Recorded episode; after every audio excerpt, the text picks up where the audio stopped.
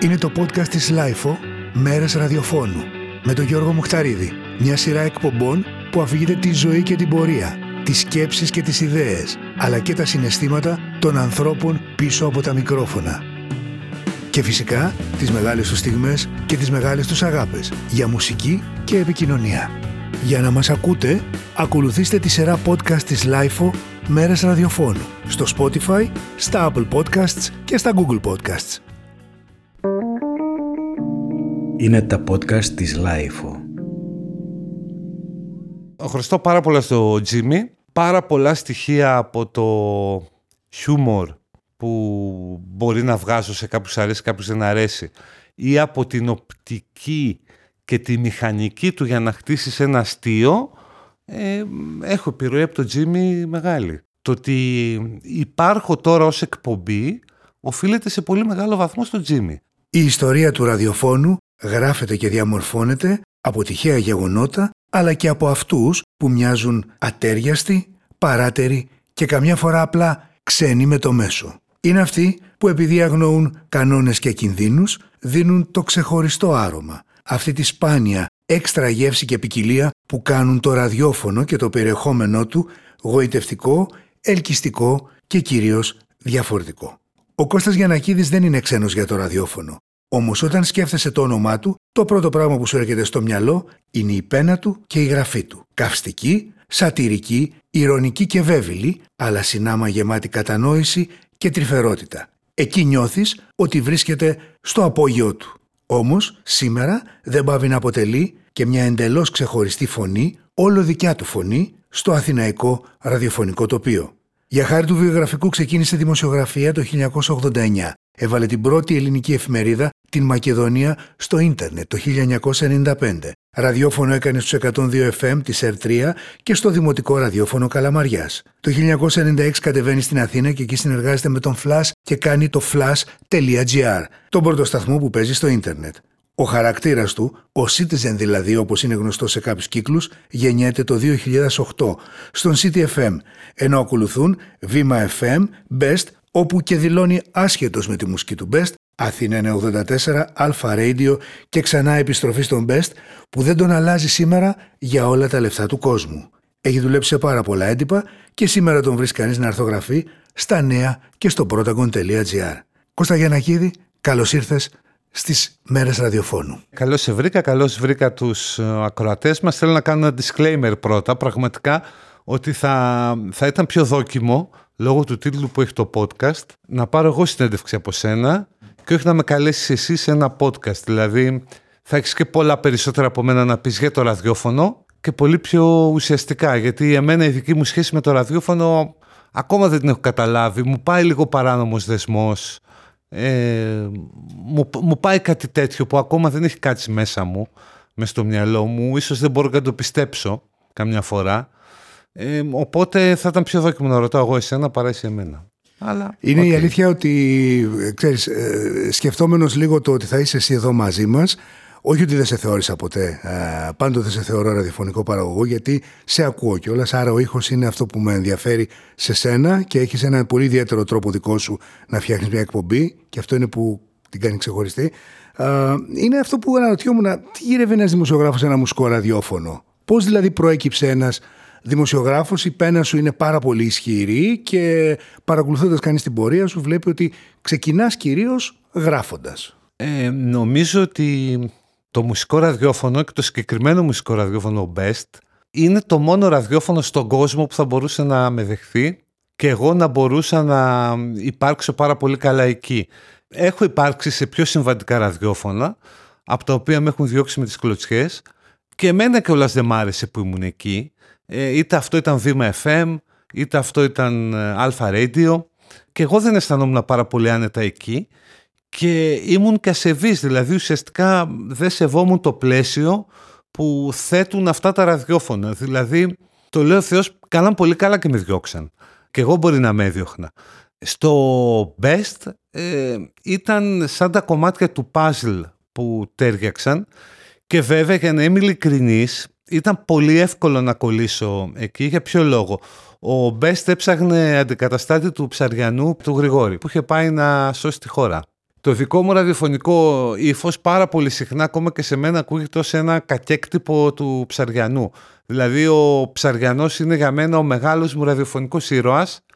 Τον έχω αντιγράψει, έχω προσπαθήσει να τον αντιγράψω σε πάρα πολλά σημεία. Οπότε ήταν πάρα πολύ εύκολο με το που έκανε ένα δοκιμαστικό στο Best και το άκουσε η τότε διευθύντρια Ελίνα Βασιλοπούλου ε, να μου στείλει αμέσως ένα mail και να μου πει έλα να κάνεις εκπομπή. Γιατί ε, ήταν αυτό που έψαχναν ε, και ήταν αυτό που έψαχνα και εγώ. Και είχα μια τεράστια αγωνία. Περίμενα μια απάντηση από ένα άλλο μεγάλο συμβατικό ραδιόφωνο και μέσα μου ευχόμουν, ξέρεις, να μου πούν όχι και να με πάρει ο Best. Και πραγματικά η, η σχέση με το Best που είναι υπαρξιακή, η πιο ευτυχισμένη στιγμή μέσα στη μέρα μου είναι όταν ανοίγω το μικρόφωνο στο Best.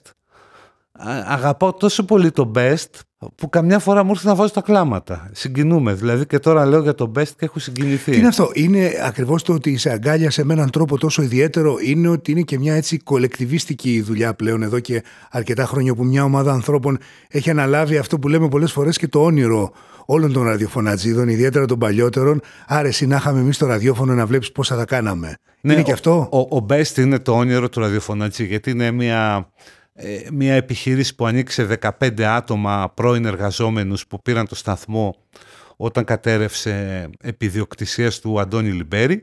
Είναι ένας σταθμός που έχει ένα σαφές μουσικό στίγμα, αλλά δεν παίζει ποτέ playlist. Ο κάθε παραγωγός μπορεί να παίξει ό,τι θέλει, αρκεί να σέβεται κάπως το ηχόχρωμα του σταθμού, αλλά έχει την ανεκτικότητα να δέχεται ακόμα και εμένα που καμιά φορά, όχι καμιά φορά, πάρα πολύ συχνά ε, θα βάλω τις ροκές μου, θα βάλω πράγματα τα οποία ενδεχομένως και να ενοχλούν τον ε, ακροατή του Best. Το μέσο ακροατή του Best. Και επίσης, δεν τον αφορούν. Ναι, δεν έχει αυτή την απέτηση, τη φόρμα ε, στο να υιοθετούνται κάποιοι βασικοί ραδιοφωνικοί κανόνες, δηλαδή στο πότε να μιλάς, πόσο να μιλάς, ε, τι να πεις. Και νομίζω ότι η επιτυχία του Best είναι το ότι θυμίζεις σε πάρα πολλά πράγματα παλιό πειρατικό ραδιόφωνο. Ναι. Νομίζω ότι έτσι όπως μου το περιγράφεις κιόλας και έχοντας ακούσει και κάποιες φορές ε, ε, δεν ξέρω αν υπάρχει αυτή τη στιγμή στα FM τουλάχιστον σε ευρωπαϊκό, πανευρωπαϊκό επίπεδο άλλο ραδιόφωνο στο οποίο να μην ισχύουν οι βασικοί κανόνες ενός μουσικού ραδιοφώνου. Δηλαδή ότι υπάρχει μια λογική, υπάρχει μια σειρά, υπάρχει μια συνέχεια, υπάρχει μια συνέπεια στον ήχο και κυρίως δεν μιλάμε ποτέ πάνω στα τραγούδια και στη μουσική. Κοίταξε, εγώ νομίζω να σου πω κάτι. Ε, νομίζω ότι το μουσικό ραδιόφωνο πεθαίνει. Και ο λόγος για τον οποίο πεθαίνει είναι ότι έχει εκλείψει ο λόγος ύπαρξής του.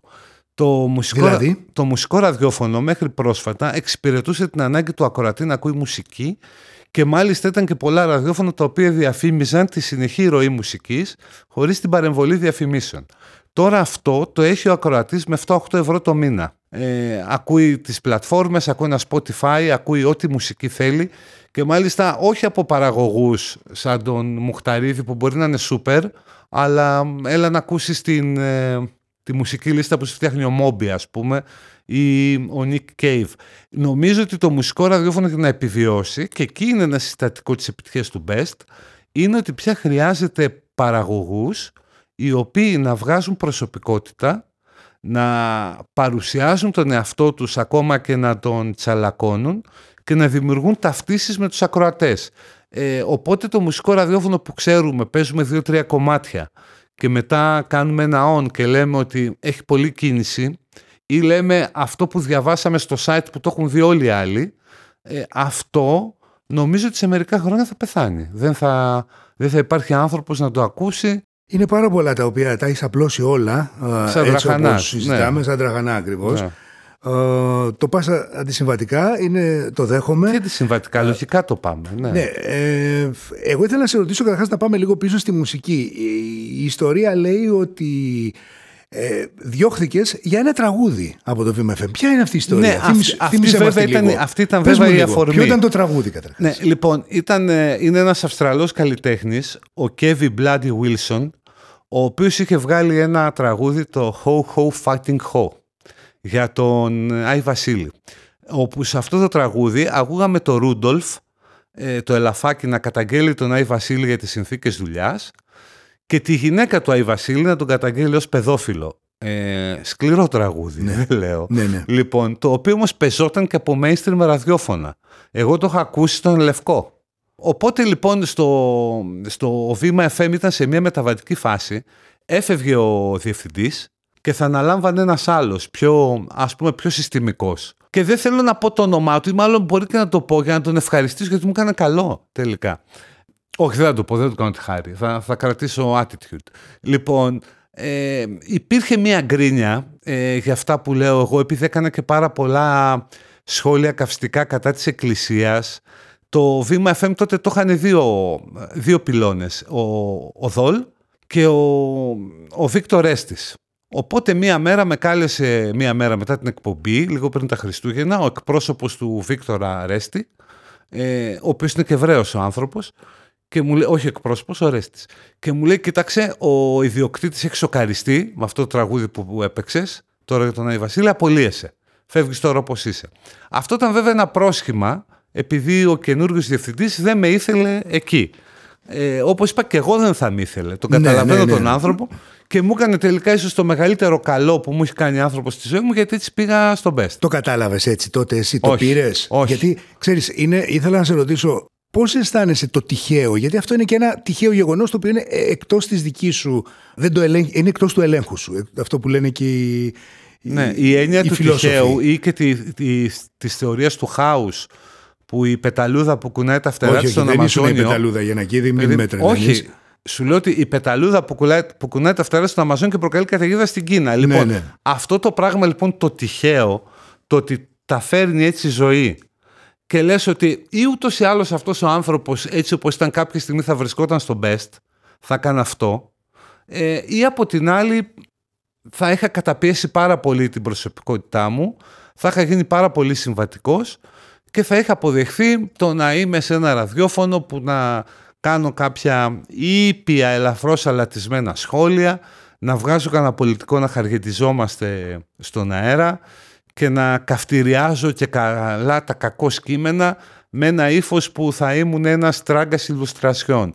Ε, καμιά φορά μπορεί να γίνει με τράγκας ηλουστρασιών, αλλά τουλάχιστον το κάνω με τον δικό μου τρόπο, όχι με τον τρόπο που θα Και μου θα έχεις και ορισμένα υπαγόρευαν. διαμερίσματα παραπάνω όπως έχεις τώρα. Όχι, δεν νομίζω. Άμα Όχι. ήσουν τράγκας, ναι. Και ο Ε, ηλουστρασιόν δεν παίρνει δηλαδή κάτι. Μόνο. Ο Ιλουστρασιόν πια δεν παίρνει, είχε, είχε φύγει ο καιρός. Σου λέω τώρα ότι άμα έμενα στο Βήμα FM ή άμα έμενα στον Α μετά που βρεθήκαμε με το Σταρόβα και κάναμε εκεί πέρα εκπομπή και μας διώξαν ουσιαστικά και τους δύο κακήν κακός για διαφορετικούς λόγους, ε, θα είχα μαραζώσει νομίζω. Θα είχα μαραζώσει. Ωραία, πάμε να ακούσουμε το πρώτο κομμάτι που έχεις διαλέξει για αυτό εδώ το podcast. Θα φρικάρει ο κόσμος, ναι. θα δεν φρικάρει. νομίζω. Όχι, είναι ωραίο. Με το κομμάτι. Ναι, όχι, θα πει. Πάμε να το ακούσουμε Best και θα μου είναι πεις γιατί αυτό. το διάλεξες. Ναι.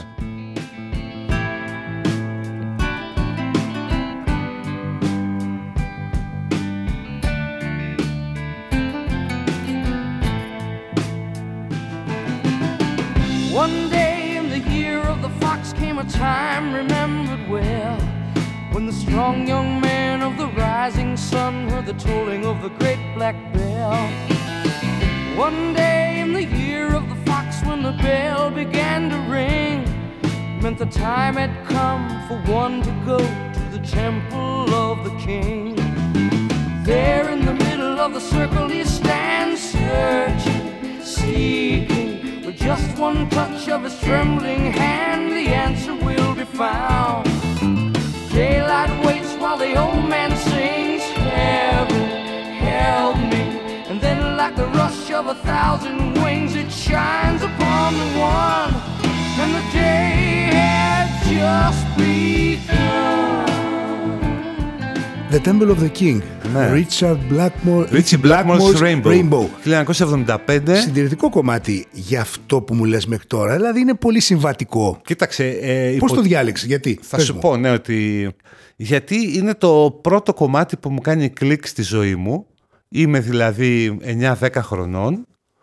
Ε, Θεσσαλονίκη, παρυφές Τούμπας και παίζει παντού αυτό το κομμάτι και κάτι μου κάνει η φωνή του Ντίο τον οποίο ακόμα και σήμερα δηλαδή το μακαρίτι το Γκοντό ε, το- τον αγαπώ πάρα πολύ Ο, οτιδήποτε έχει τραγουδήσει ο Ντίο ακόμα και αυτά τα οποία είναι μεταλλικά πριόνια που στα κοπανάνε στο κεφάλι, ε, μ' αρέσει και τα σέβομαι.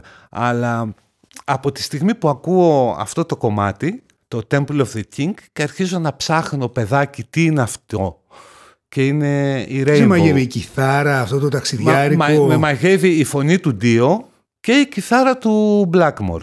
Ε, ο οποίος είναι επίσης αυτό που λέμε ο αγαπημένος μου μουσικός. Αυτά παραμένω πιστός.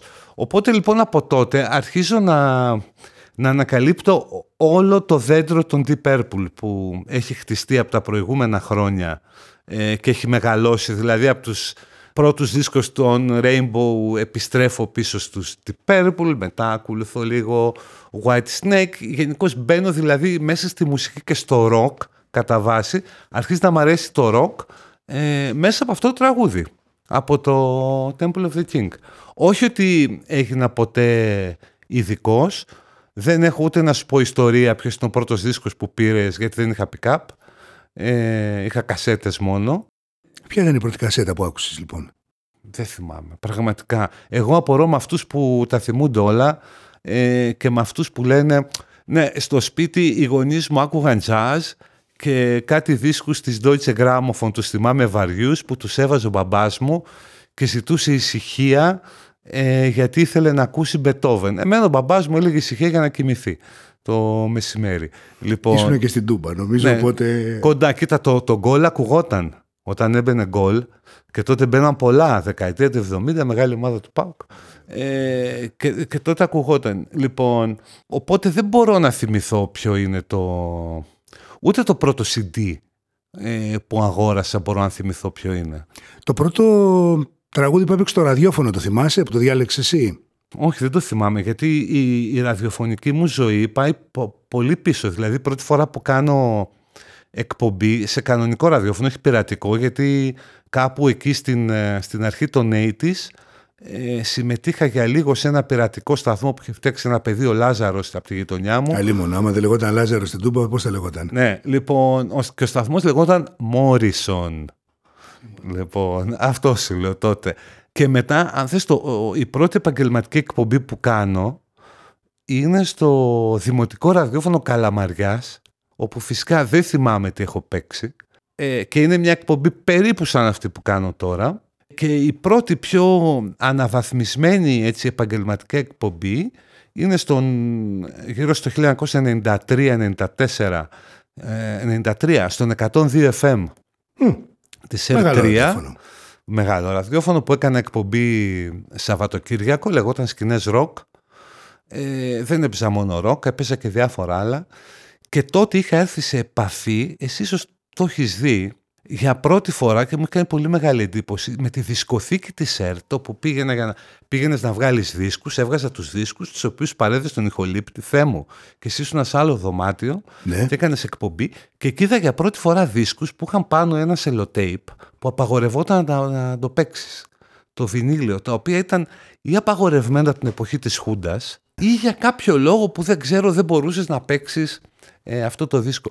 Οπότε δεν θυμάμαι. Έχω ξεκινήσει πολλές χρονιές στο Best, ε, αλλά δεν το έχω δώσει εδώ στη λίστα γιατί οκ. Το, με το Lift Me Up του Moby, το οποίο το θεωρώ καλό ως ξεκίνημα. Πολύ ωραίο είναι. Και κλείνω την κάθε σεζόν με το Sealed with a Kiss. Α, είσαι και ρομαντικούλης ε, λοιπόν. Αυτό ναι, εκεί πέρα με τους ακροατές. Ναι. ναι. Ε, ήθελα να σε ρωτήσω, ε, το λες πολλές φορές και σε ακολουθεί και το είπες και τώρα, λες ότι εμένα ο πατέρας μου δεν μου έλεγε σταμάτα, σταμάτα να για να ναι. ακούσω λίγο την ενάτη του Μπετόβεν, μου έλεγε σταμάτα για να κοιμηθώ, σωστά. Ναι. Είναι κάτι που το κουβαλάς πολύ, δηλαδή το, ότι, το που γεννήθηκες και το που μεγάλωσες είναι πολύ βασικό συστατικό. Όλοι δεν το κουβαλάμε. Όλοι δεν το κουβαλάμε. Κοίταξε, θα σου πω. Νομίζω ότι οι άνθρωποι, και αυτό δεν μπορεί να ακουστεί λίγο σοβινιστικό, αλλά ο γιος μου μεγάλος στα Βρυλίσια. Εγώ γεννήθηκα και μεγάλωσα στη Θεσσαλονίκη. Ο δικός μου τόπος έχει αφήσει μέσα σε μένα πολύ μεγαλύτερο αποτύπωμα από ό,τι έχει αφήσει στο γιο μου τα Βρυλίσια. Η Θεσσαλονίκη δηλαδή είναι ένας τόπος που σε μαρκάρει σαν γελάδι ε, στο West. Είναι άλλο να έχεις γεννηθεί σε μια μικρή πόλη, σε ένα προάστιο της Αθήνας, που είναι τίποτα, έτσι, να έχεις γεννηθεί στο Χαλάνδρι. Συγγνώμη, το αγαπώ το Χαλάνδρι, αλλά δεν σου αφήνει αποτύπωμα όπως σου αφήνει η Θεσσαλονίκη. Μπορεί να έχει να κάνει και με την εποχή ή όχι; Ίσως να έχει να κάνει και με την εποχή, αλλά... Γιατί και εγώ που μεγάλωσα στο ζωγράφο για παράδειγμα, έχει ωραίο έχει αποτύπωμα, αποτύπωμα, του ζωγράφου. βέβαια, έχει βέβαια και ιστορικό αποτύπωμα και τα λοιπά. Ε, επίσης, ναι, θα πρέπει να το παραδεχτώ ότι εμείς στη Θεσσαλονίκη είμαστε λίγο παραπάνω σοβινιστές από όσο πρέπει, ε, λίγο πιο γραφικοί από όσο πρέπει ε, σε κάποια πράγματα, όχι λίγο, πολύ πιο γραφικοί από όσο πρέπει. Και επίσης και εγώ ναι, είμαι μονικός με κάποια πράγματα. Δηλαδή μπορεί να είμαι παραπάνω σοβινιστής από όσο πρέπει. Ε, ζω στην Αθήνα 26 χρόνια. Δηλαδή το μεγαλύτερο κομμάτι της ζωής μου το έχω ζήσει στη Θεσσαλονίκη ακόμα. Σωστά. Ε, και δεν έχω κάνει μεταδημότευση. Ψηφίζω στην Α Θεσσαλονίκης. Πηγαίνω Νέα Σμύρνη και γιατί εκεί πέρα ψηφίζει η Κεντρική Μακεδονία και ψηφίζω Α Θεσσαλονίκης και έχω διαπιστώσει ότι είναι πάρα πολλοί άλλοι. Ας πούμε, ο Ιεροκλής Μιχαηλίδης πηγαίνουμε μαζί. Να, και ο Ιεροκλής αρνείται να κάνει μεταδημότευση. Ε, και ζει στο Χαλάνθρι 30 χρόνια. Ναι. Έχουμε κάποια πράγματα που μα, μας έχουν μαρκάρει. Είμαστε πάρα πολύ με την πόλη. Μάλιστα. Ωραία. Να ακούσουμε άλλο ένα κομμάτι από αυτά που έχεις διαλέξει για σήμερα. Ναι. Ποιο θα έλεγες; Θα έλεγα να βάλουμε την εισαγωγή του που έχει καταπληκτική εισαγωγή. Θέλω το Lady Fantasy από Camel. Είναι ένα κομμάτι που το αγαπάω πάρα πολύ, μα πάρα πολύ, ε, όπως και τους Camel. Και είναι από τα κομμάτια που άμα μου λέγαν, ξέρεις, κράτα 10 κομμάτια ε, και μόνο αυτά θα υπάρχουν. Ε, μετά το Temple of the King για συναισθηματικούς λόγους ε, θα κρατούσα το Lady Fantasy. Τέλεια. Το ακούμε.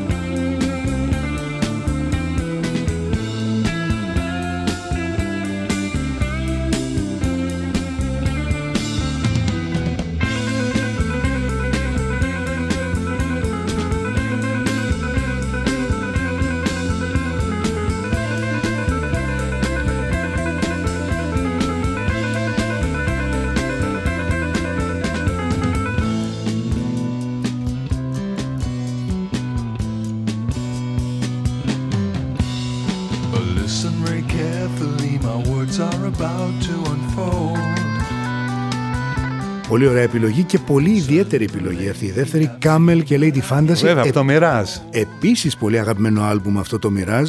Σε όλους τους... ε, είσαι λίγο παλιοροκάς θα ήθελα να πω. Είμαι, ναι, αλλά και λόγω ηλικίας, δηλαδή είμαι 56 ετών. Ε, και δεν έχω τη μουσική παιδεία που έχεις εσύ ή την ενασχόληση με τη μουσική επαγγελματικά. Θα έλεγα δε ότι οι περισσότερες γνώσεις μου παίζει να είναι στο παλιό ελληνικό λαϊκό ε, από ότι στο, στην ξένη μουσική, Είναι και στα θέμα- ξένα. Που Εδώ λένε. είναι που υπησέρχεται και λίγο η καταγωγή που έλεγες και πριν. Έλεγες πριν για το ότι το μουσικό ραδιόφωνο πεθαίνει. Μπορεί και να συμφωνήσω μαζί σου, αν και δεν θα ήθελα να συμφωνήσω. Καλά, ούτε εγώ. Ε, Ποιος θα κάνει την κηδεία του, δηλαδή ποι- ποι- ποι- ποιοι θα, ποιοι θα πα- παραστούν στην κηδεία του, να το πω Δεν θα έτσι; έχει κόσμος γιατί δεν το έχουν εγκαταλείψει. Ε, γιατί θα είναι όλοι στο Spotify. Ε, εγώ βλέπω από το γιο μου και από τους φίλους του ότι μια μεγάλη παρέα με αυτό που λέμε δυναμικό κοινό, παιδιά μορφωμένα που δουλεύουν, δεν, δεν έχουν ραδιόφωνο, δεν ξέρουν καν, Δεν ξέρουν τη συσκευή. Νομίζουν είναι σαν την παλιά φρυγανιέρα, σαν κάτι. ούτε ακούν online. Είναι, όλοι έχουν account στο Spotify. Λοιπόν, δηλαδή βλέπω το γιο μου σηκώνεται, περπατάει μισή ώρα για να πάει στη δουλειά του, μισή ώρα να γυρίσει. Έχει το account στο Spotify, ε, ακούει, ενημερώνεται από εκεί από τις καινούριες κυκλοφορίες, γιατί έχει επιλογή, ε, μπαίνει και τις ακούει. Οπότε νομίζω ότι αυτό το κοινό είναι που θα, θα θάψει το ραδιόφωνο. Πάντως ο αλγόριθμος είναι αυτό που λέμε ότι δεν δημιουργεί πάθος. Δηλαδή, Είπες κάτι κι εσύ πριν για το, για το ότι ποια είναι η δουλειά μας. Είτε κάνουμε μουσικό ραδιόφωνο, είτε κάνουμε αυτό που κάνεις εσύ σε μουσικό ραδιόφωνο. Και όντως αυτή είναι η διαφορά. Δηλαδή η προσωπικότητα και ο τρόπος με τον οποίο θα μιλήσουμε για αυτά που ξέρουμε και αγαπάμε είναι αυτό που κάνει τη διαφορά εν τέλει στο κοινό και σε αναζητάει ή δεν σε αναζητάει. Καταλαβαίνω επίσης ότι αν κάνεις κάθε τρία τραγούδια να μιλάς, πιθανότατα το κοινό ε, να είναι και λίγο υπνοτισμένο και να μην Ξεχνάει. θέλει. Όμως ο αλγόριθμος δεν δημιουργεί πάθος. Μπορεί δηλαδή να σου δείξει ε, τις καινούριες κυκλοφορίες αλλά δεν μπορεί να σου μιλήσει όπως θα σου μιλήσει ε, εγώ ή εσύ για ένα κομμάτι των Haim καινούριο ή για την καινούρια περιοδία του Nick Cave. Δηλαδή πόση σιγουριά έχουν όλοι αυτοί οι Μα άνθρωποι; αυτό λέω, αυτό λέω. Εδώ συμφωνούμε ότι θα πρέπει λοιπόν στο μουσικό ραδιόφωνο Άρα δεν πεθαίνει, θα πεθάνει αν. Ναι, θα πρέπει να μπει παραπάνω λόγος. Θα πρέπει να γίνει κάτι πάρα πολύ ιδιαίτερο. Αυτό λέω ότι το μουσικό ραδιόφωνο όπως το ξέρουμε, ε, πάντοτε στο μουσικό ραδιόφωνο παίρναν παραγωγούς που όταν άνοιγαν το στόμα τους ε, έβγαιναν από μέσα πρόκες ή δεν έβγαινε τίποτα. Ε, αυτό λοιπόν θα πρέπει να αλλάξει. Γιατί το κλασικό μουσικό ραδιόφωνο, αλλά πάλι πιστεύω ότι απειλείται και ότι ο άλλος θα προτιμήσει να ακούσει τη μουσική που του αρέσει, τη μουσική που θέλει, την playlist που φτιάχνει αυτός, το οποίο είναι μια δυνατότητα που θα την αξιολογήσεις περισσότερο Και από το εγώ θέλω καλό να σχόλιο που τρώω. θα του κάνεις εσύ. Και εγώ θέλω να τρώω το φαγητό που μαγειρεύω κάθε μέρα, αλλά υπάρχουν και δύο φορές την εβδομάδα που θέλω να πάω να με εκπλήξει κάποιος. Ε. Να φάω δηλαδή και κάποιον άλλου το μαγείρεμα. Ένα εστιατόριο που το Στέγη. επισκέπτονται δύο φορές τη βδομάδα δεν δεν ζει. Νομίζω λοιπόν, εντάξει, μπορεί να είναι υπερβολική έκφραση, θα πεθάνει. Θα πεθάνει σίγουρα με τη μορφή που το ξέρουμε τώρα ε, και ότι για να επιβιώσει θα πρέπει να αποκτήσει περισσότερο λόγο και αυτός ο λόγος να έχει πάρα πολύ άποψη. Έτσι νομίζω, μπορεί να κάνω λάθος. Ε, έχουμε πολλά ραδιόφωνα ή λίγα στην Ελλάδα; Στην Αθήνα, ας μιλήσουμε για Ε, μιλήσουμε. σε όλα, παντού πολλά, σε όλα, όλα πολλά δεν τα έχουμε.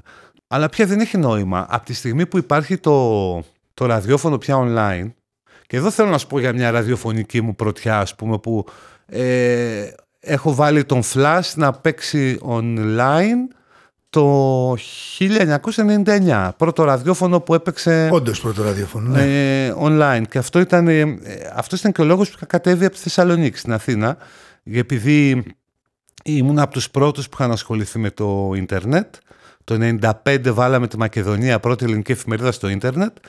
Και ήρθα εδώ και φτιάξαμε ένα πολύ μεγάλο site το flash.gr και ο Flash έπαιξε πρώτος ε, στο ίντερνετ με real audio τότε που υπήρχε ένα πρόγραμμα ε, το 1999. Ωραία. Είναι λίγα ή πολλά τα ραδιόφωνα; Δεν έχει σημασία γιατί Δεν υπάρχουν έχει πια πια. τα online. Μπαίνεις δηλαδή σε αυτά τα προγράμματα και μπαίνεις και ακούς ένα ραδιόφωνο στο Σάο Πάολο που παίζει μουσική. Οπότε δεν έχει σημασία πια το ερώτημα αν είναι πολλά ή λίγα. Κατά τη γνώμη μου ναι, είναι πολλά γιατί δεν βγαίνει διαφημιστική αγορά ε, και δεν καλοπληρώνει το κόσμος στα ραδιόφωνα.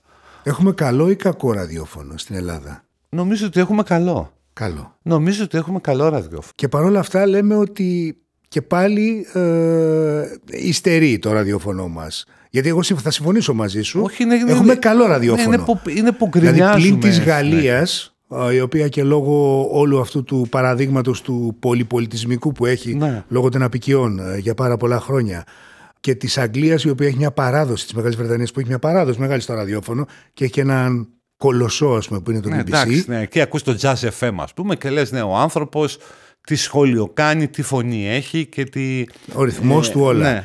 Εκεί σε ενοχλεί που είναι τόσο επαγγελματικό γιατί και εκεί έτσι είναι. Όχι γιατί πληρώνεται πολύ καλύτερα. Δηλαδή α- αν πλήρωναν και εδώ ε, στο επίπεδο που πληρώνεται ένας ε, Βρετανός παραγωγός ή ένας Αμερικανός όπου έχω ακούσει πάρα πάρα πολλά αμερικανικά ραδιόφωνα και είναι για τα μπάζα ενώ τ- το σχόλιο που κάνει ο τύπος ε, δηλαδή ότι ο καιρός είναι ηλιόλουστος, τα γελάδια μας σήμερα είναι χαρούμενα, βόσκουν στο λιβάδι, πάρτε και ένα τζονικάς από πάνω ε, και αυτό θεωρείται καλό ραδιόφωνο. Νομίζω ότι τα ραδιόφωνά μας είναι σε γενικές γραμμές καλά και θα μπορούσαν πολύ καλύτερα αν πλήρωναν τα ραδιόφωνα όταν πέσαν λεφτά στο ελληνικό ραδιόφωνο πέσαν στο ενημερωτικό μόνο για ευνόητους λόγους. Ευνόητους εννοείς ότι Το πολιτικό χρήμα το οποίο. Το πολιτικό παιχνίδι, ναι, αυτό Ναι. εννοώ. Εντάξει. Στο μουσικό ραδιόφωνο ποιο να ρίξει λεφτά. Ε, είναι ώρα να, να βάλουμε ένα τραγούδι; Να βάλουμε ένα τραγούδι. Ναι. Ποιο είναι να βάλουμε στη σειρά; Φασμπίντερ και ξερό ψωμί. Θα βάλουμε αυτό. Φασμπίτερ δεν ξέρω ψωμί. Είναι μια ηθογραφία που έχει γράψει ο Τζίμις Πάμε να τα ακούσουμε και μου λες στα τα σχόλια. 80's. Ναι.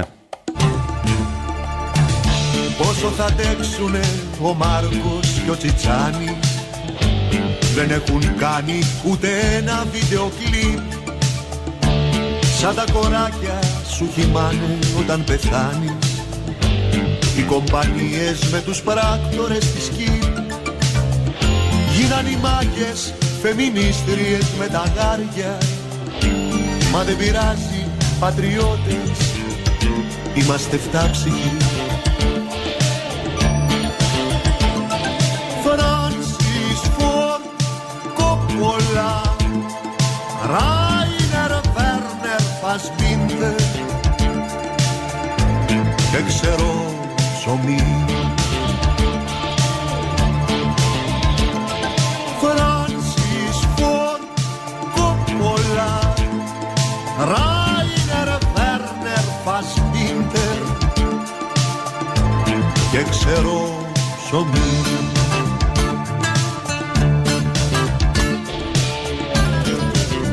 Φασμπίντερ και ξερό ψωμί, λοιπόν. Ε, Κώστα, ένα τραγούδι του Τζιμ Πανούση. Γιατί το διάλεξε αυτό, πες μου την ιστορία του. Λοιπόν, πρώτο είναι μια, μια καταπληκτική ηθογραφία θα έλεγα που έχει κάνει ο Τζίμι στα 80s με έναν τρόπο σκέψης που συμφωνώ απόλυτα μαζί του. Κατά δεύτερο λόγο, μια και κάνουμε κάτι σαν την ε, ραδιοφωνική βιογραφία μου, ε, είναι ένας φόρος τιμής στο Τζίμι για δύο λόγους. Πρώτον το ότι με έχει επηρεάσει βαθιά σαν άνθρωπο, σαν τρόπο σκέψης και σαν δομή χιούμορ και σαν οπτική. Αυτό έχω προλάβει να το πω πάρα πολλές φορές και να τον ευχαριστήσω γι' αυτό. Δεύτερον, το ότι υπάρχω τώρα ως εκπομπή οφείλεται σε πολύ μεγάλο βαθμό στο Τζίμι. Διότι... Ναι, ε, Λόγω του City, λες. ναι, ήταν ο Τζίμις, έκανε την εκπομπή στο City. ε, Που ήταν μισάωρη. που ήταν μισή 12 με 12,5. Ήταν μισά ώρη, 12 με 12,5. Εγώ δούλευα τότε στον ελεύθερο τύπο που ήταν επίσης ιδιοκτησίας Γιάννας Αγγελοπούλου. Συναντιόμασταν πια και τα λέγαμε στο καφενείο. Εγώ τεράστιος φαν του, δηλαδή ήξερα τραγούδια του καλύτερα από αυτόν. Ε, με αποκορύφωμα ότι είχαμε μαλώσει μια φορά για ποιο είναι το καλύτερο τραγούδι που έχει γράψει. Λοιπόν, παρεμπιπτόντως να πω ότι εγώ έλεγα ότι είναι το γυφτάκι και αυτός έλεγε το ανακοχή. Το έχουμε πόλεμο, μην το γελάς μωρό μου. Πλέκω στιχάκια, στιχάκια με κάποιο χιούμορ κτλ.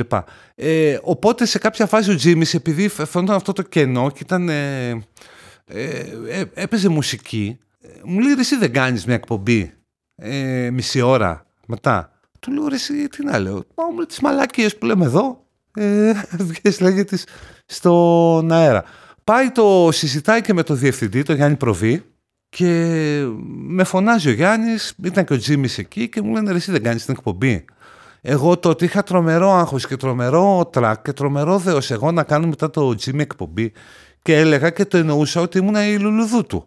Ε, γιατί Είχες έφερε... την ατυχία, διότι θυμάμαι κόσμο χαρακτηριστικά τότε να γυρίζει 12 η ώρα στο City, να ακούει και 12.30 με το που Εννοείται. είναι, κρακ. Εννοείται. Και να είναι δηλαδή, το έβλεπα και συμμετρήσει τότε να πηγαίνει έτσι. και Εννοείται, ξανά να- εννοείται. Τώρα εγώ πιο συχνά ένας Μια ανύπαρκτος... έτνα, ας πούμε, δηλαδή Ναι. ήταν. Σαν έτνα. Ναι. Σαν το ηφαίστειο. Ε, εγώ ήμουν ένας ανύπαρκτος που έβλεπα το, το Live 24 και όλα στα, το ποσοστό και τε, τελείωνε ο Τζίμις και έβλεπα, ξέρεις, ας πούμε, α, δεν θυμάμαι τώρα νούμερα, να είχαμε 2.000 άτομα, ε, 12 και 30 να είναι 1.500.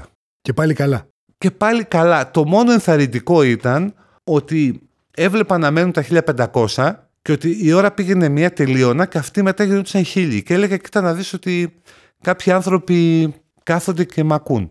Τότε ήταν που πήρες και το όνομα, έτσι. Ναι, το γιατί ήταν Citizen. City ο σταθμός και λέω, ωραία, ας το κάνουμε Citizen. Και... Είσαι και λίγο με τη γιόγκα ή όχι; Εντάξει, όχι πάρα πολύ. Κάνω, εντάξει, προσπαθώ, κάνω. Ε, βλέπω και ένα μπλουζάκι που φοράς εδώ πέρα Αυτό είναι το, λίγο. Έχει ένα reference. το τέτοιο. μπλουζάκι, ναι. Μια αναφορά. Ε, Άρα αλλά- δεν το μπλέξες έτσι, είπε Citizen, έκανες τον ναι, πολίτη. Citizen, ναι, κανονικά. Είσαι Αυτό, Manchester πολίτης- City στην Αγγλία δηλαδή; Όχι, με τίποτα. Ναι, μα είμαι είναι κι εγώ. Liverpool, είμαι Liverpool. Είμαι και εγώ μαζί σου. Ε, όλος ο Λιμάνι κόσμος εσύ είναι να Liverpool. βρει και. Εντάξει, Λιμάνι είναι και Ολυμπιακός, δεν είμαστε Ολυμπιακοί. Λοιπόν, ε, οπότε γι' αυτό ότι χρωστώ πάρα πολλά στο Τζίμι, γι' αυτό και το τραγούδι και πάρα πολλά στοιχεία από το χιούμορ που μπορεί να βγάζω σε κάποιους αρέσει, κάποιους δεν αρέσει ή από την οπτική και τη μηχανική του για να χτίσεις ένα αστείο ε, έχω επιρροή από το Τζίμι μεγάλη. Πάντως, πολλοί άνθρωποι είδαμε τις παραστάσεις του Τζιμ Πανούση και κάναμε και ραδιόφωνο και δεν κάνουμε αυτό που κάνεις εσύ. Θέλω να πω ότι μπορεί να ήταν η σπίθα. εντάξει, εξαρτάται, αλλά ναι, αυτό ναι. προφανώς Σε ήταν μεγάλο κάτι που βαθμό, ναι, είχες είναι- μέσα και ο ίδιος. Είναι σπίθα, ναι. Επιρροή. Είσαι από τους...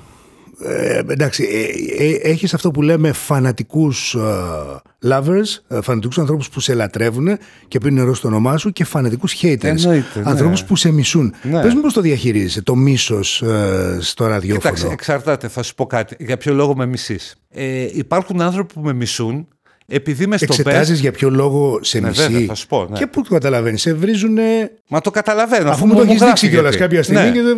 Ναι, μα το, το καταλαβαίνω, θα σου πω. Σε βρίζουν 150 άνθρωποι δηλαδή με τον πιο χιδαίο τρόπο ή Ναι. 50 ή 30 δεν ξέρω. Λοιπόν, θα σου πω. Υπάρχουν δύο κατηγορίες που με βρίζουν. Τρεις. Τέσσερις. Τέσσερις. Τέσσερις. Μπορεί να παραπάνω. Λοιπόν, η πρώτη κατηγορία είναι που και η πρώτη είναι δηλαδή το, το πρώτο αίμα, πώς λέγαμε ράμπο το πρώτο Ναι, ναι. αίμα, το πρώτο μίσος, ε, είναι αυτοί που με βρίζουν επειδή πήγα στο best. Δηλαδή, ο best έχει ένα κοινό που του δίνει και το μεγαλύτερο μέσο όρο ακρόασης μέσα στη μέρα. Αυτό το κοινό μισούσε τον Ψαριανό. Όταν έφυγε ο Ψαριανός και ακουγόταν μουσική στο δίωρο, γούσταρε πάρα πολύ, του άρεσε. Και ξαφνικά εμφανίζομαι εγώ, ένας τύπος δηλαδή με άθλια φωνή, που λέει πάρα πολλές μαλακίες, το παραδέχομαι. Ε, και ο άλλος αρχίζει να τρελαίνεται. Το, το πρώτο mail διαμαρτυρίας που ήρθε στο Best για μένα, το 2011 που είχα πάει, έλεγε αυτό το οποίο ήταν πάρα πολύ σοβαρό. Ήταν ένας άνθρωπος ο οποίος έλεγε ότι εγώ έχω ένα κατάστημα, παίζει μουσική, έπαιζε μουσική μια χαρά. Γλιτώσαμε από έναν άνθρωπο ο οποίος ήταν ένα τέρας και αναγκαζόμουν να κλείνω τον ήχο γιατί είχα ανθρώπους που ενοχλούνται και έρχεται ξαφνικά ένας άλλος άνθρωπος ο οποίος λέει και αυτός τερατώδη πράγματα με μια χάλια φωνή ε, και σας παρακαλώ και δεν ξανακούω best. Λοιπόν, το, το πρώτο μίσος είναι αυτό ότι τι δουλειά έχεις ρε αγόρι μου στο best γιατί δεν πας στο Sky. Δεν με παίρνει ο Sky. Τι να κάνω. Δεν σε Λοιπόν, παίρνει έτσι. Έχεις κάνει προσπάθειες πάντως, ε; όχι. ε, όχι.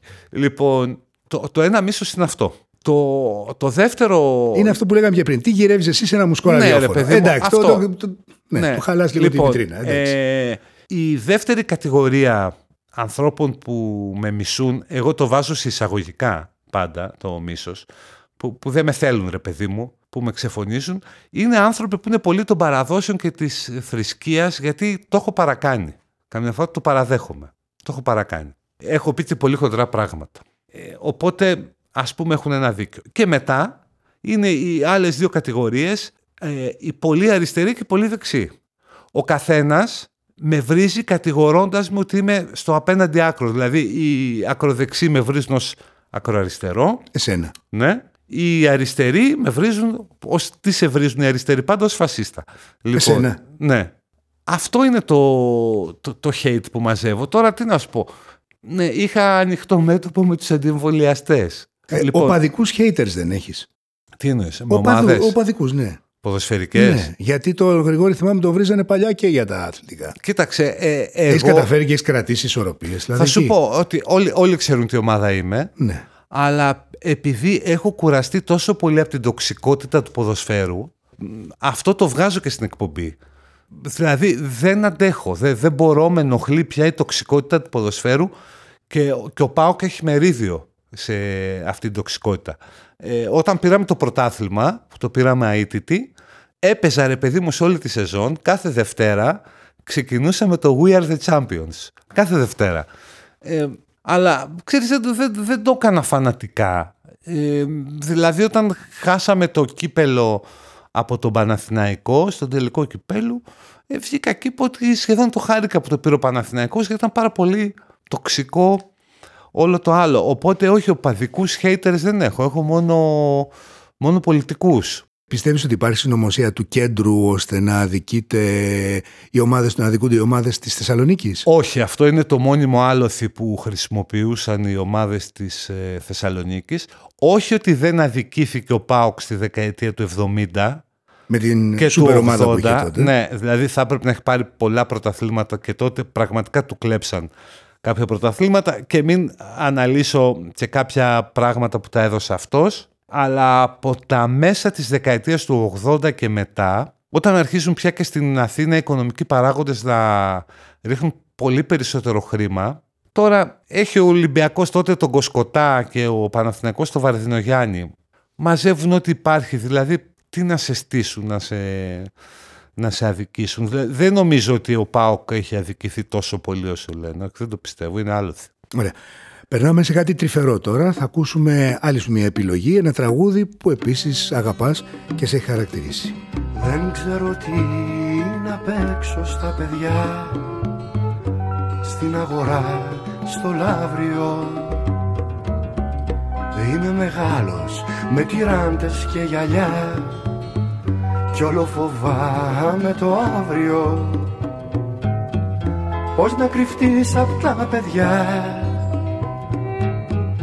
Έτσι κι αλλιώς τα ξέρουν όλα. Και μας κοιτάζουν με μάτια σαν κι αυτά. Όταν ξυπνούν στις δύο η ώρα Ζούμε μέσα σε ένα όνειρο που τρίζει. Σαν το ξύλινο ποδάρι της γιαγιάς μας. Μα ο χρόνος, Σαν μικρό παιδί είναι εξοριστός Μα ο χρόνος, ο αληθινός Είναι ο γιος μας, ο μεγάλος και ο μικρός Τι ακούσαμε λοιπόν, ε, εντάξει, μια από τα, ένα από τα πιο γνωστά τραγούδια και τα πιο τρυφερά νομίζω του Διονύσης Σαββόπουλου. Ναι, Διόνύης Σαββόπουλος αγαπημένος. Παίζεις ελληνικά στο Best. Παίζω μόνο ο Πανούση στα ελληνικά. Έχω παίξει... Ελληνόφωνα εννοούσα, αυτό εννοούσα. Ναι, ελληνόφωνα. Α, ελληνόφωνα ε, μπορεί να παίξουμε και κανένα remix.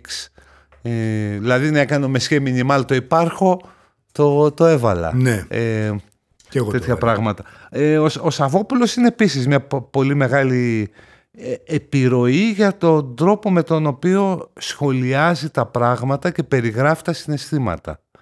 Πολύ μεγάλη επιρροή και πάρα πολύ ε, αγαπημένος. Δηλαδή τον αγαπώ, τον θαυμάζω και γι' αυτό και το τραγουδάκι για το Λαύριο. Ε, σε συγκινεί κάτι ιδιαίτερα μέσα σε αυτό; Κοίταξε και η έκφραση το δεν ξέρω τι να παίξω στα παιδιά, αλλά και επειδή έχω και ένα γιο που λέει μα ο χρόνος ο αληθινός είναι ο γιος μας ο μεγάλος και ο, ρι- ο, και ο μικρός. μικρός.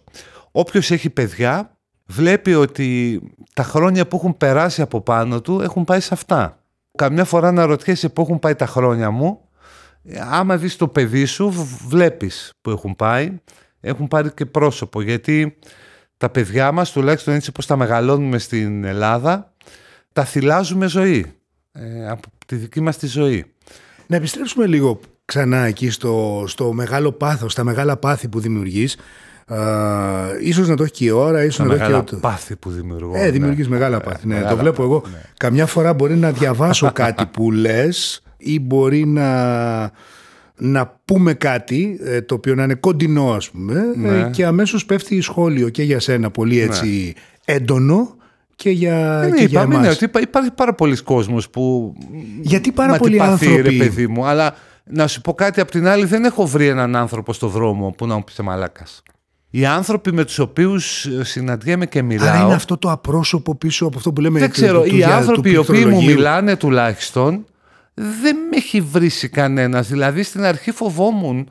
Ξέρεις, μου έλεγε κάποιος επειδή είναι και φωνή χαρακτηριστική, είσαι Γιαννακίδης. Και λέω, λέω τώρα θα με βρήσει. Και λέω ναι και παίρνω ξέρεις αμυντική στάση, λυγισμένα γόνατα, έτοιμος να φύγω έξω, να σκύψω, μη μου έρθει κάτι και μ, ακούω καλά λόγια.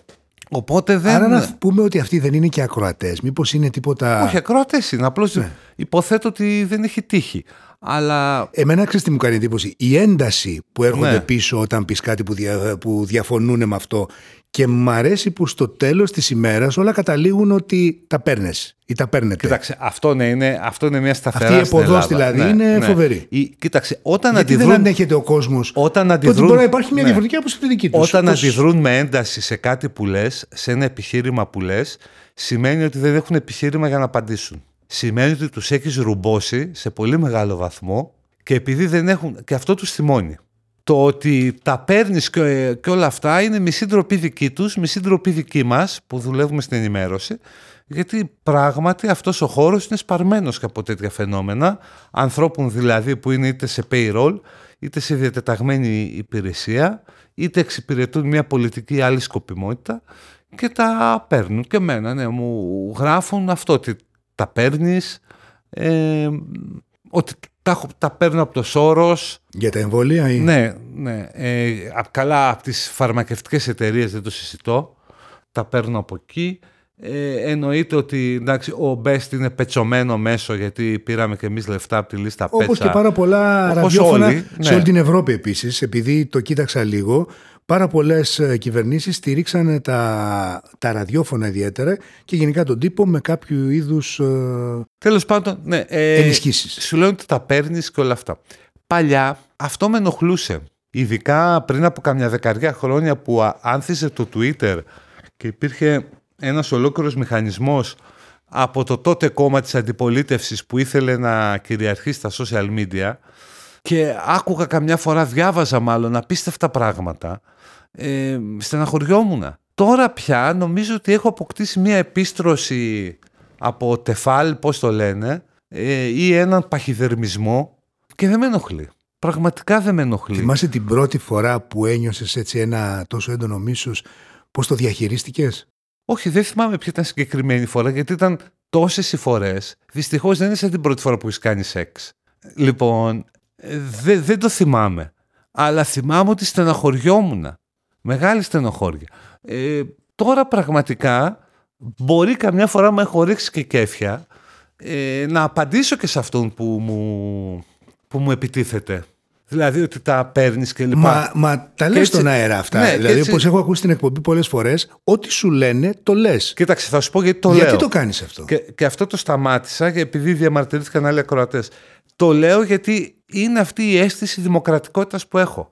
Λέω ότι από τη στιγμή που εγώ πρεσβεύω μια άποψη, πρέπει να ακουστεί και άλλη. Γιατί; Έλαντε.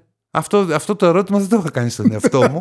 Οπότε έλεγα ναι, ότι πρέπει να πω ότι λέει και αυτός. Και αυτός που, που με βρίζει. Γιατί από τη στιγμή που με βρίζει κάποιος, υπάρχει μια μερίδα κροατών που με βρίζει αυτή τη στιγμή. Οπότε πρέπει να εκφραστεί στον αέρα. Γι' αυτό το έλεγα. Για λόγους fair play, πραγματικά.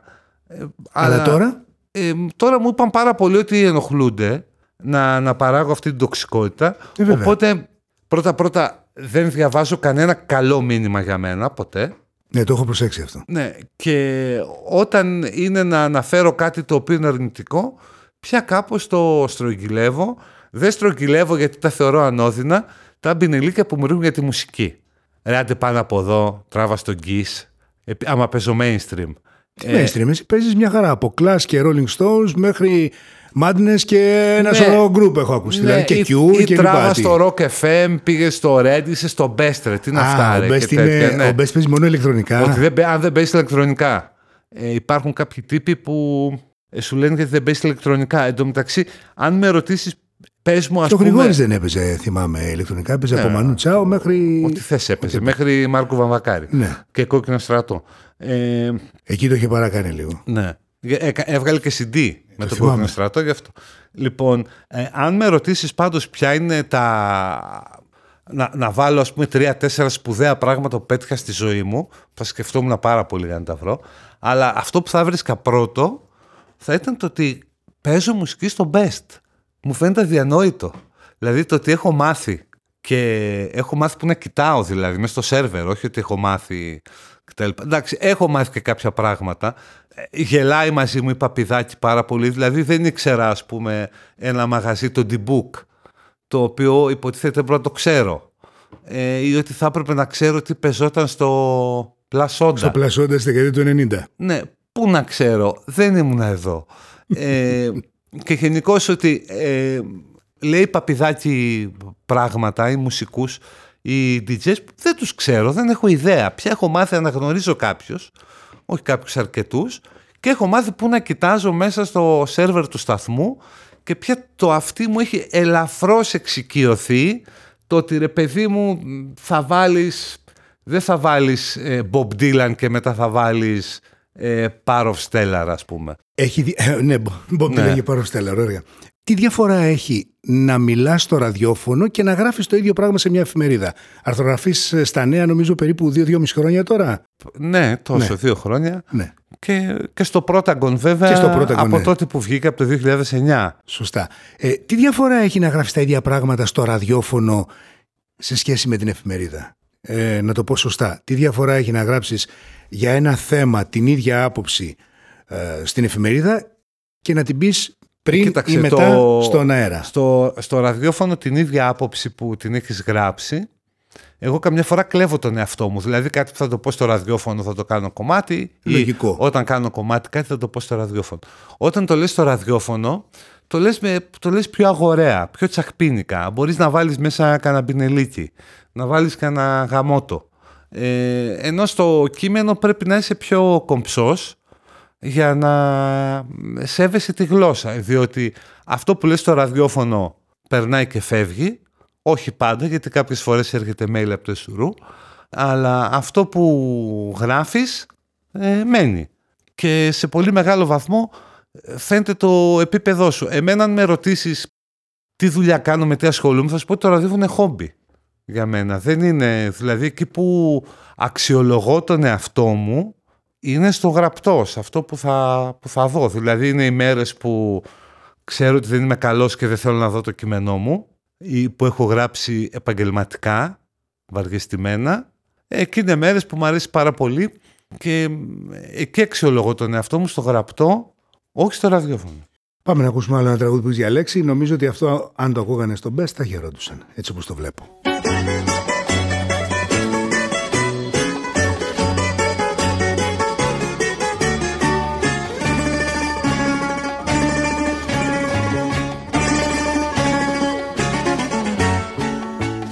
Θολωμένο μου μυαλό ο κόσμος είναι μια σταλιά.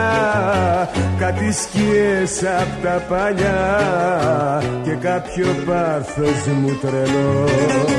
Και κάποιο πάθος μου τρελό Στο θολωμένο μου μυαλό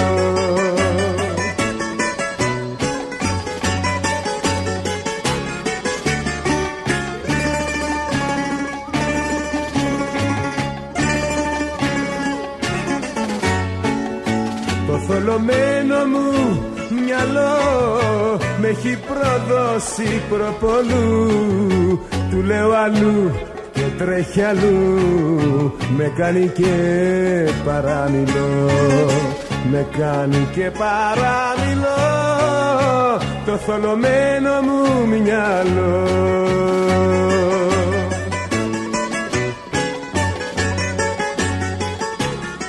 Εδώ μιλάει και λίγο η Θεσσαλονίκη μέσα σου, σε αυτό το τραγούδι. Εδώ μιλάει, κοίταξε, επειδή αγαπώ πάρα πολύ τον Άκη Πάνου και αγαπώ πάρα πολύ το ελληνικό λαϊκό τραγούδι, ε, ειδικά τα τραγούδια δεκαετίες 60-70, ε, πάρα πολύ. Πάρα πολύ το Καζατζίδι, τον οποίο τον ανακάλυψα μεγάλος σχετικά, δηλαδή αυτό το, το μεγαλείο και το βάθος της, της φωνής και νομίζω ότι είναι ένα εμβληματικό τραγούδι είναι που όποτε το ακούω κάτι μου λέει πάρα πολλά τραγούδια του Ακυπάνου με τους στίχους και τη μουσική του μου λένε κάτι.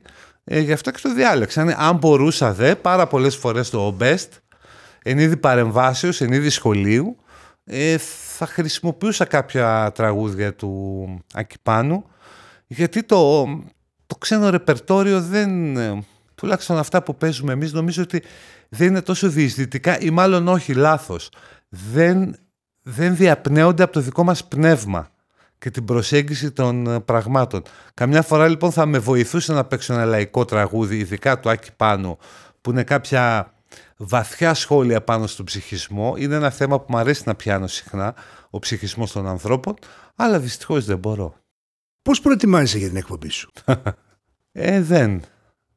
Κοίταξε. ε, ε, τώρα εκτιθέμεθα, αλλά εντάξει. Λοιπόν, δεν προετοιμάζομαι. Δηλαδή, κοίταξε, υπάρχουν κάποια πράγματα, που, μπο- κάποιες ατάκες, κάποιες σκέψεις που μπορεί να μου έρθουν το προηγούμενο βράδυ και τις βάζω reminder στο κινητό. Να μου χτυπήσει 12 η ώρα με keywords. Αλλά αυτό μπορεί να είναι μια σκέψη. Σε γενικές γραμμές δεν προετοιμάζομαι. Δεν, δηλαδή η εκπομπή θα βγει όταν κάτσω εκεί. Έχω μια από... Ξέρω Έχεις βάλει μια σειρά, το ποιο κομμάτι θα είναι πρώτο, Όχι, ποια θα όχι. είναι η πρώτη σου ατάκα. Το πρώτο κομμάτι θα είναι πρω... ποιο κομμάτι θα είναι πρώτο. Ναι, αυτό το βρίσκω εκεί πέρα. Που όταν κάθομαι, λέω τι να παίξω τώρα πρώτο; Ή λέω την παπιδάκι, τι να βάλω τώρα; Βάλε ένα τέτοιο μου λέει. Ή έχω αφήσει αυτό εκεί, παίρνω και το βάζω. Αλλά εντάξει, πιο πολύ θέλω να παίζω ένα κομμάτι που να είναι λίγο δήλωση το πρώτο. Ε, όλο το υπόλοιπο είναι χήμα. Συγγνώμη δηλαδή και ντρέπομαι που το λέω, είναι αντιεπαγγελματικό, αλλά είναι χήμα. Και πώς μπορείς να προετοιμάσεις δύο ώρες εκπομπή; Ενώ αν έχεις έστω και στο μυαλό σου μια ραχοκοκαλιά όπως λέμε, δηλαδή ότι κάπου εδώ θα κάνω αυτό, κάπου εδώ θα κάνω εκείνο, αυτό και λοιπά. το, το μόνο βέβαιο είναι ότι στο τελευταίο ημίωρο ε, που το θεωρώ λίγο πάρτι θα παίξω rock ή πολύ disco ε, ή πολύ 80s που μου αρέσει πολύ και έχω μια ζώνη που τη λέω παιδική χαρά, δηλαδή λέω ό,τι μου γράφουν οι ακροατές. Αφιερώσεις, ε, τέτοια και όλα αυτά, ένα πολύ χήμα που συμμετέχει πάρα πολύ ο κόσμος και γράφει, αλλά όλο το υπόλοιπο είναι, θα σου πω γιατί, ε, ε, είναι η ίδια συνταγή, αυτό το κάνει και Παπιδάκη, που είναι πριν από μένα. Μπορεί λοιπόν να ξεκινήσω και να ξέρω ότι η πρώτη είδηση είναι, ας πούμε, ξεκίνησα μία μέρα, είχε πει κάτι ο Πρωθυπουργός για τον ολιστικό τρόπο ζωής. Να δώσω ένα παράδειγμα. Και ξεκίνησα εγώ αυτό με το, να το κανιβαλίζω. Βλέπω ένα σχόλιο στο Live 24 με έναν ακροατή που μου βάζει μια άλλη παράμετρο. Πιάνομαι από εκεί, πάω αλλού. Και μετά ε, παίζουμε πάρα πολύ με τους ακροατές. Δηλαδή μεταφέρουμε τη γνώμη του ακροατή ή τη σχολιάζουμε. Δηλαδή, ε, αν μου κλείσει το Live 24 δεν μπορώ να κάνω εκπομπή. Να τα λέμε αυτά. Πάρα πολλοί το λένε και στο βρετανικό ραδιόφωνο. Αν ακούσει κανείς προσεκτικά βρετανικό ραδιόφωνο, είτε είναι ο Classic FM, είτε είναι ο Jazz FM, είτε είναι το Six, είτε είναι οτιδήποτε, και το δύο ε, παίζουν πάρα πολύ με το κοινό και τους αρέσει και παίρνουν feedback ε, πραγματικά. Μα δεν Γιατί το- γίνεται, ε. Αυτό είναι που κάνει και τη διαφορά στο ραδιόφωνο. Ναι, έτσι. εμένα αυτή είναι η εκπομπή μου. Το Live 24 είναι με το κόσμος. Ναι. όπου υπάρχει μια καταπληκτική φυλή ανθρώπων. Υπάρχουν άνθρωποι που, που μου γράφουν απίστευτα πράγματα, απίστευτα ωραία πράγματα. Και λες, «Μα θα πρέπει να είναι αυτοί εδώ. Ε, Όχι εγώ, απίστευτα ωραία πράγματα. Δηλαδή βλέπεις ανθρώπους πάρα πολύ μορφωμένους που σου γράφουν ε, πράγματα και λες τώρα αυτός ο άνθρωπος κάθεται και ακούει εμένα και σχολιάζει ενώ έχει ένα τέτοιο βάθος, τέτοια συγκρότηση. Κώστα, δεν Αλλά ήσουν αυτά ο είναι τα άνθρωπος, δεν ήσουν το παιδί που άκουγε ε, ραδιοφωνάκι κρυφά τη νύχτα μ, δίπλα στο προσκέφαλο για να ακούει. Είχες όμως ραδιοφωνικούς ήρωες; Κοίταξε, όχι. Ε, Δηλαδή είχε είχες κάποιες, Θυμάμαι τη κάποιες μαμά μου- εκπομπές που έλεγες δεν θα τις χάσω με τίποτα στο θυμάμαι, ραδιόφωνο. θα σου πω, θυμάμαι τη μαμά μου να ακούει πολύ παιδάκι, ε, να ακούει κάποια ραδιοφωνικά σύριαλ που παίζαν, σπίτι των ανέμων. Σπίτι και των τέτοια. ανέμων. Ναι. Θυμάμαι τον εαυτό μου που μου έβαζε, έβαζε και εγώ να ακούω τη Λιλιπούπολη, ήμουνα 9-10 χρονών όταν βγήκε. Με θυμάμαι να ακούω πάρα πολύ το εκπομπή στον ραδιοφωνικό σταθμό Μακεδονίας. Μου διαφεύγει τώρα το όνομα, αλλά ήταν ο Ηλίας Κουτσούκος, ε, παλαιός δημοσιογράφος, λογοτέχνης ε, και ραδιοφωνικός παραγωγός. Με θυμάμαι να ακούω Ράδιο Θεσσαλονίκη, να ακούω τον Κανάκη, τον Αντώνη. Ε, Που είχε ξεκινήσει πολύ νωρίς και αυτός ναι, στα πειρατικά. πολύ νωρίς. Εννοείται να ακούω. Οι γονείς σου σε, σε τι εκπομπές- περιβάλλον μεγάλωσε εσύ; Σε, σε τι, ε, θα σου πω, εκπομπές του Λευτέρη Κογκαλίδη. Οκ, με τη μαύρη μουσική και την δίσκο αυτός. Ναι, Πολύ. ε, Πετρίδη που βάζαμε όλοι. Ε, οι γονείς μου δεν ακούγανε ε, πολύ μουσική γιατί ο πατέρας μου ως μηχανικός έλειπε σε έργα, σε τέτοια κλπ. Και ε, γενικώ στο, στο σπίτι δεν έπαιζε μουσική στο αυτοκίνητο. έπαιζε μεγάλη άσπρη κασέτα, αυτή η πολύ μεγάλη Το άσπρη- 8-track. η άσπρη κασέτα και θυμάμαι να ακούει ο μπαμπάς μου πολύ τα... Παίζαν πρόμο τα ραδιόφωνα τότε, δηλαδή εκπομπή της Κολούμπια. Κολούμπια, της Λύρα, ναι. Ναι, ε, τις θυμάμαι αυτές τις εκπομπές. Και ήταν τα κρατικά για όσους δεν θυμούνται. Ναι, και, Ήταν το δημόσιο ραδιόφωνο δηλαδή. και εκεί λοιπόν πάλι υπάρχει μια, μια στιγμή που με έχει σημαδέψει ως άνθρωπο. Είχαμε ένα Opel Kadett και ε, ήμουνα στην πίσω θέση και παίζει το τραγούδι «Καράβια με σημαία ξένη» που τραγουδάει ο Μπιθικότσης και λέει στο ρεφρέν του Buenos Aires Νέα Υόρκη βομβάει Τόκιο και Μπαρμπαριά. Και λέω εγώ στον μπαμπά μου, μπαμπά εγώ θα πάω σε όλα αυτά και γέλασε και με κορόιδεψε.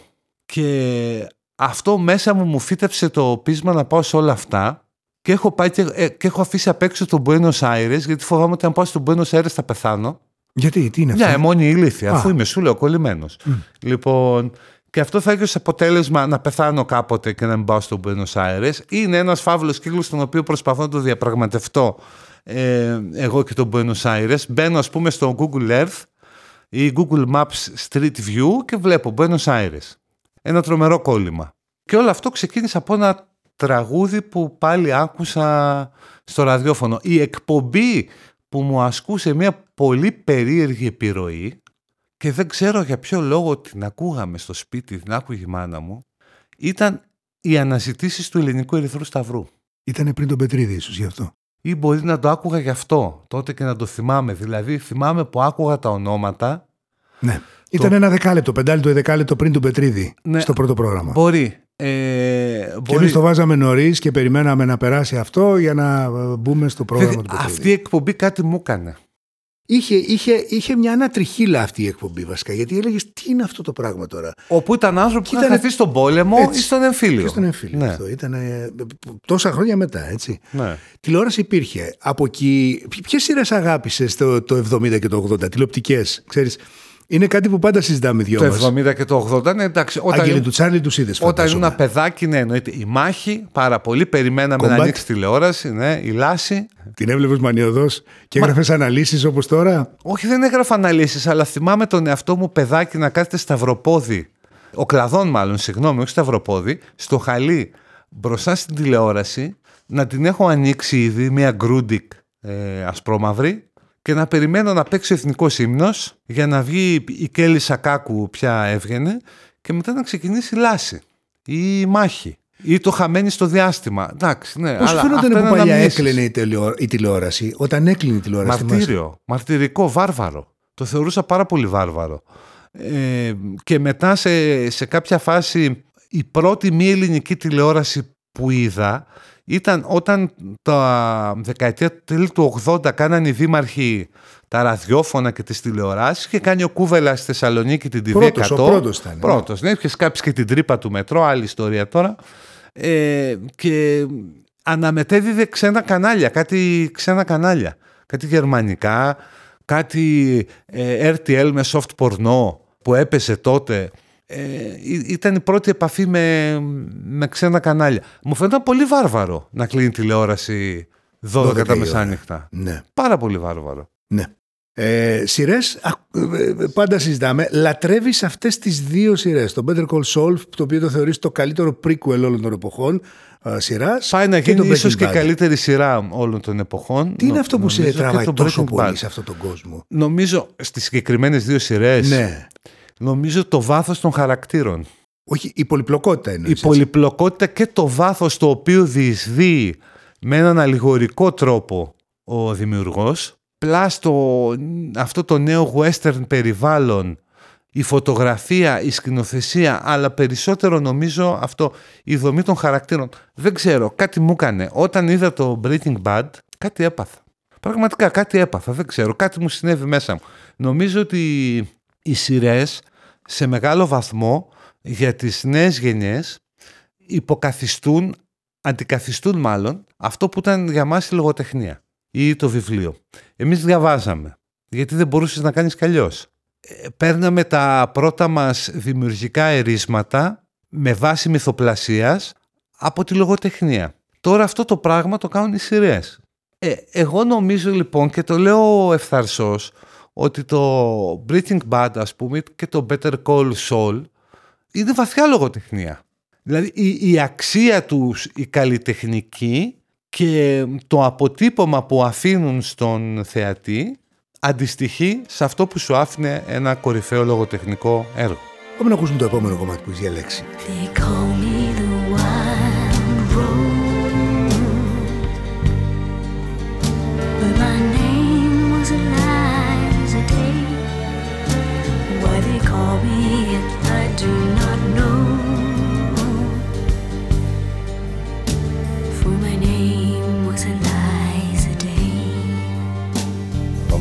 First day I saw her, I knew she was the one.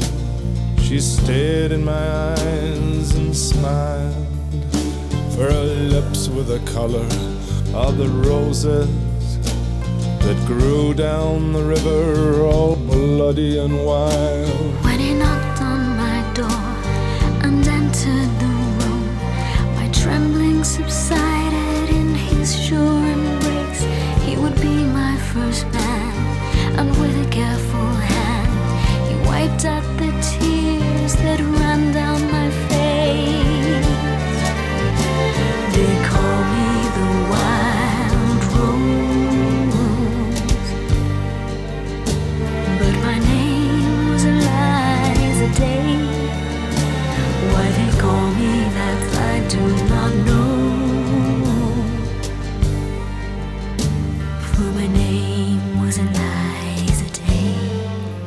Λοιπόν, από τα Murder Ballads του Nick Cave και των Bad Seeds, ένα άλμπουμ και ένα τραγούδι που κάνει ντουέτο με την Kylie Minogue. Τι σου κάνει αυτό το κομμάτι και νομίζω μας φέρνει και λίγο στην προηγούμενη, μας παίρνει την προηγούμενη κουβέντα α, που μιλάγαμε για το Better Call Saul και για το Breaking Bad που είναι μες στο κλίμα. Αυτό το κομμάτι το έχω ακούσει κάπου εκεί στην, στην αρχή των 90s και έκτοτε το, το χρησιμοποιώ. Ε, Είναι αυτό το κομμάτι και ένα κόμμα της Νένας Βενετσάνο, το Άγγελος ο Έρωτας, που όταν δεν μπορώ να γράψω, αν τα βάλω αυτά τα κομμάτια θα γράψω. Δηλαδή, εντάξει, μην λέμε τώρα, δεν λέω ότι γράφει ο Hemingway προς Θεού, αλλά ξέρεις, το να, να θες να ξεκολλήσεις ενώ και να γράψεις ένα μονόστιλο να βγάλεις το μεροκάματο, αυτό λέω, ένα κομμάτι, ένα κομμάτι στο πρόταγκον ή στα νέα προς Θεού, ε, όχι κάτι σπουδαίο δηλαδή.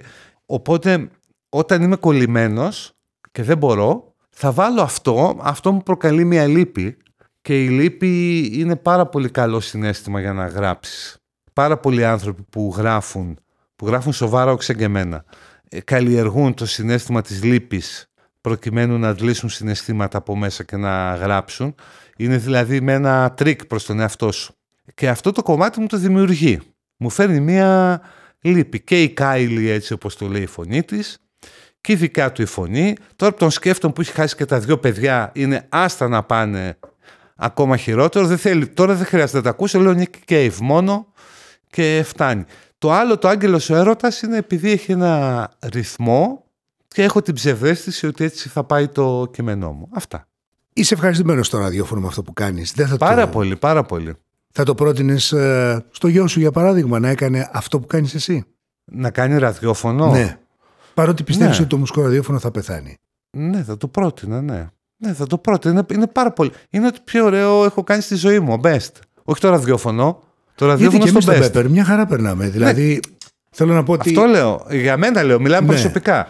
Ότι το, το ραδιόφωνο στο best είναι το πιο ωραίο πράγμα που έχω κάνει ε, στη ζωή μου. Αλήθεια. Τι είναι αυτό που σε μαγεύει τελικά στο ραδιόφωνο, παρότι δεν ε, μεγάλος με ραδιόφωνο και δεν είχε την... ε, Δεν ξέρω αν είναι μια προσωπική έπαρση ή ψώνιο ότι κουφάλες αγορεύω και εσείς μ' ακούτε. Δεν ξέρω αν είναι επειδή για να κάνεις ραδιόφωνο που να έχει ακροματικότητα πρέπει να βγάλεις κομμάτια του εαυτού σου. Δεν ξέρω αν είναι η δημόσια ψυχανάλυση, η λειτουργία δηλαδή της ψυχανάλυσης που με βοηθάει και λειτουργεί καταπραγητικά. Ε, δεν ξέρω αν είναι η ανάγκη να μοιραστώ με πάρα πολύ κόσμο πράγματα και να πάρω από αυτόν. Νομίζω ότι είναι και τα τρία. Κώστα Γιαννακίδη, εγώ σε ευχαριστώ πάρα πολύ που ήσουν μαζί μου στις μέρες ραδιοφώνου. Εγώ Α, ευχαριστώ. Ήταν τιμή μεγάλη μου χαρά. να μιλήσω με, μαζί σου ε, για το ραδιόφωνο. Είναι σαν ας πούμε να με έχει φωνάξει ο Μέση να μιλήσουμε για μπάλα. Αυτό Ε, ναι, δηλαδή. αυτό το πιστεύω. Το πιστεύω. Ρε, εσύ να Σε το ευχαριστώ πω. πάρα Δηλαδή, ε, όταν, Αν ε, είχα και ένα χορηγό δηλαδή. όταν είχε κλείσει Μεγάλο. ο Best, όταν είχε κλείσει ο Best και έκανα εκπομπή στο 984 γιατί είχε βρεθεί ένας χορηγός και μου είχε πει αγόρι μου που θες να πας; Ε, θα σε χορηγήσω για 6 μήνες γιατί μου άκουες στο Best και λέω στο 984 θέλω να πάω και πήρα τηλέφωνο στο 984 και λέω στον Τάτσι Καμπύλη να έρθω με χορηγό λεφτά θα πάρεις και μου λένε φυσικά τρελός είσαι λοιπόν και έκανα εκπομπή κάθε απόγευμα και έκανα την playlist από σένα γιατί άκουγα σένα, έκανα σαζάμ τα κομμάτια και πήγαινα και τα έπαιζα μετά στο 984. Τι μου λες τώρα, γιατί για μένα είσαι στους ε, ραδιοφωνικούς μου ήρωες που δεν τολμώ όμως να κοιτάξω στα μάτια γιατί δεν μπορώ να προσεγγίσω ούτε στο ύφος, ούτε στην, ε, στην ποιότητα αυτού που παίζει στο ραδιόφωνο και το εννοώ. Θες να κλείσουμε κάποιο κομμάτι; Pet Ε, Shop Boys; Pet Shop Boys. Ή να κλείσουμε με αυτό που μου αρέσει να τελειώνω και στο best. Για πες. Έτσι. Ναι. Με το Μαλαγκένια Σαλερόσα. Με το Μαλαγένια, ωραία. Έτσι, Το έχω, έτσι το έχουμε, όπως το τελειώνει έχουμε. το Kill Bill. Από τσιγκό, ναι. Από εκεί. Όπως τελειώνει το Kill Bill. Ε, είναι ο τρόπος που μου αρέσει να τελειώνω, όπως λέω στο Best. Δηλαδή, τρεις-τέσσερις φορές το μήνα θα κλείσω με αυτό. Ωραία. Ευχαριστώ πολύ.